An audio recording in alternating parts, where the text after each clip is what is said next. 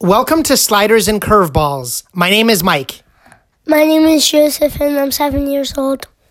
Father and son are exploring the sports world together, its classic debates and current topics.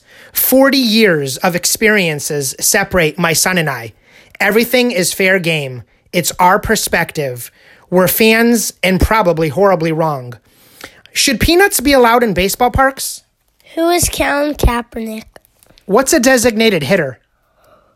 Was Pete Rose the greatest hitter? Is he in the Hall of Fame? Which team can win the title this year? Who's the greatest NBA player ever? Let's play NBA commissioner. There's there's so many players, rules, and records. Let's figure this out together, Dad. Listen and subscribe.